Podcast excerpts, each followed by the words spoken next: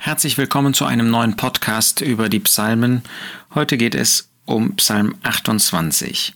In Psalm 27 haben wir gesehen, dass der Überrest in besonderer Weise die Gemeinschaft Gottes sucht, das Verborgene dieser innigen Gemeinschaft mit Gott. Das aber führt nicht dazu, dass erstens die Anschläge, die Verwerfungen, die Erprobungen, auch die Leiden und die Drangsale weniger werden. Im Gegenteil, zweitens, Psalm 28 zeigt, dass die Gemeinschaft mit dem Herrn umso mehr dazu führt, dass diese Ablehnung, dieser Hass und diese Leiden eben intensiver gespürt werden. Deshalb ist es auch wahr, dass der Herr Jesus, gerade der Herr Jesus, diese Ablehnung, diesen Hass, diese Brutalität der Menschen viel, viel intensiver empfunden hat, als wir das je tun. Warum? Weil er immer in vollkommener Gemeinschaft mit Gott gelebt hat, weil es bei ihm nicht einen einzigen Augenblick gab, wo er diese Gemeinschaft irgendwie hätte verlieren können. Natürlich reden wir, wie schon öfter gesagt, nicht über die drei Stunden der Finsternis, das ist ein Sonderthema, ein einzigartiges Thema. Aber der Herr Jesus hat diese Gemeinschaft mit seinem Vater das ganze Leben genossen. Umso intensiver hat er diese Ablehnung von Seiten seines Volkes der Menschen erlebt.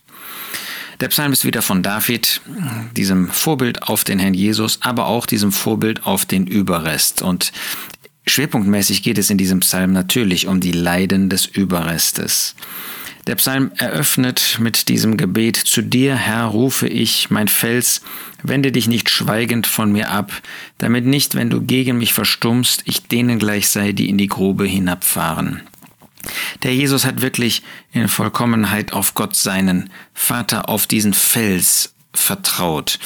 Er hat als Mensch in Abhängigkeit von Gott gelebt und hat diese Kraft und ja, diese Unbeweglichkeit, diese Festigkeit des Felsens, äh, diese Festigkeit Gottes hat er vor sich gehabt.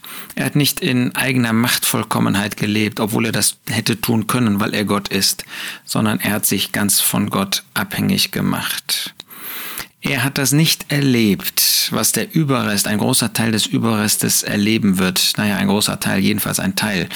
Nämlich, dass sie nicht in die Grube hinabfahren müssen, gleich denen, die eben durch Böses, durch Ungerechtigkeit geprägt sind. Der Herr Jesus hat freiwillig sein Leben hingegeben. Unter der Verantwortung des Menschen, des Volkes Israel, der Nationen, haben sie ihn ermordet. Aber der Herr Jesus hat sein Leben freiwillig gegeben. Niemand konnte es von ihm nehmen. So ist er gerade derjenige, wie er in Psalm 22 das ausdrückt, der eben nicht wie die Väter waren, die Gott erhört hat, sondern der wie ein Wurm war aber er ist freiwillig in den Tod gegangen. Höre die Stimme meines Flehens, wenn ich zu dir schreie, wenn ich meine Hände aufhebe gegen deinen heiligen Sprachort. Das zeigt etwas von der Intensität der Leiden, der bedrohlichen Situation für den Überrest. Und das war es auch für den Herrn Jesus. Der Herr Jesus hat das vollkommen empfunden, wie das Volk von Anfang an gegen ihn stand. Wir lesen ja in den Evangelien nur ein paar Ausschnitte von dieser Situation, in der er sich täglich befunden hat. Seitdem er öffentlich aufgetreten ist, waren die Pharisäer hellhörig, waren neidisch, waren eifersüchtig, haben alles versucht, ihn irgendwie zu beseitigen, umzubringen. Und da sehen wir, dass er mit dem Flehen zu dem Vater gekommen ist, zu ihm geschrien hat. Das ist nicht nur am Kreuz gewesen. Das war Tag und Nacht war der Herr Jesus in dieser ja bewussten Abhängigkeit, aber auch in dieser Not, ähm, seelischen Not in dieser Hinsicht, dass die Menschen ihn nicht wollten. Ja, dass sogar unter seinen Jüngern einer war, der ihn täglich gehasst hat. Und so hat er sich an Gott gewandt, an diesen heiligen Sprachort. Das war für ihn Gott im Himmel. Dort hat er immer wieder im Gebet zu dem Vater gesprochen. Wir sehen in dem Psalm natürlich dann auch Dinge, die der Herr Jesus so nie gesagt hat. Zum Beispiel Vers 4, gib ihnen nach ihrem Tun und nach der Bosheit ihrer Handlungen. Ja, das wird der Überrest sagen und sie haben ein Recht, das zu sagen, weil das Volk abgefallen ist, weil sie in Bosheit gegen den Überrest stehen werden. Und der Jesus kann sich eins machen mit ihnen, weil das ein gerechtes, ein berechtigtes Anliegen von ihnen ist.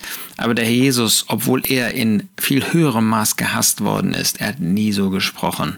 Er hat selbst in diesen schwierigsten Lebensumständen, selbst bei dem Hass der Menschen, hat er das Wohl der Menschen gesucht. Und dann kommt ab Vers 6 in diesem Psalm dieser Umschwung, dieses Bewusstsein, dass nicht nur der Herr der Fels ist, sondern dass er auch rettet. Gepriesen sei der Herr, denn er hat die Stimme meines Flehens gehört. Der Herr Jesus hat diese wunderbare Antwort Gottes erlebt in der Auferstehung, in der Befreiung, in diesem wunderbaren Segen. Der Überrest wird das erleben und dürfen wir nicht auch sagen, dass wir von Gott in dieser Weise beantwortet bekommen, was wir zu ihm rufen. Wir wissen nicht, wann er antwortet, wir wissen nicht, wie er antwortet, aber er wird antworten. Und haben wir das nicht oft erlebt, dürfen wir uns da nicht eins machen mit dem Herrn Jesus? Ist nicht auch in dieser Hinsicht er derjenige, der den Lobgesang, auch das Flehen anstimmt in unseren Herzen? Der Herr ist meine Stärke und mein Schild, auf ihn hat mein Herz vertraut. Das hat der Herr Jesus sagen können. Er hat immer auf den Herrn vertraut. Ist er da unser Vorbild? Mir ist geholfen worden. Auch dem Herrn Jesus ist geholfen worden. Natürlich schon während seines Lebens, während seines Dienstes, während dieser drei Jahre.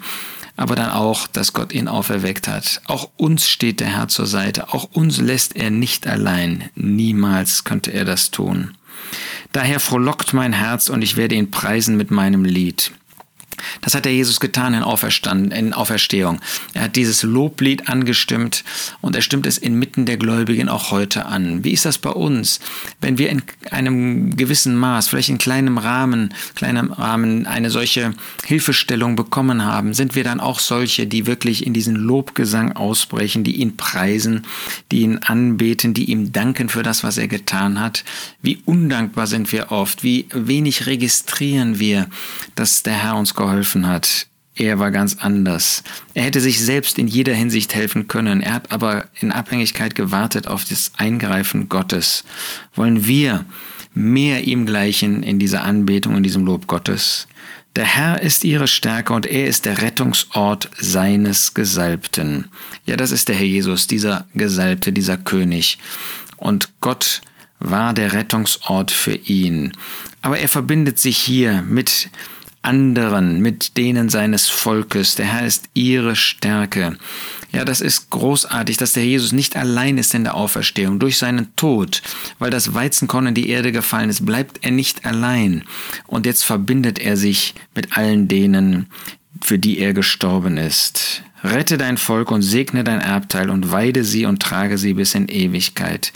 Ja, er wird uns weiden, er weidet uns heute. Er ist dieser wunderbare, dieser große Hirte, dieser gute Hirte, der sich um uns kümmert. Wo wir hinschauen, wir sehen den Herrn und wir wollen dankbar sein für diese Zuversicht, die er uns vorgelebt hat und die wir nachahmen dürfen. Wir haben einen guten Herrn, wir haben einen liebenden Gott, einen liebenden Vater. Wir wollen ihm mehr vertrauen.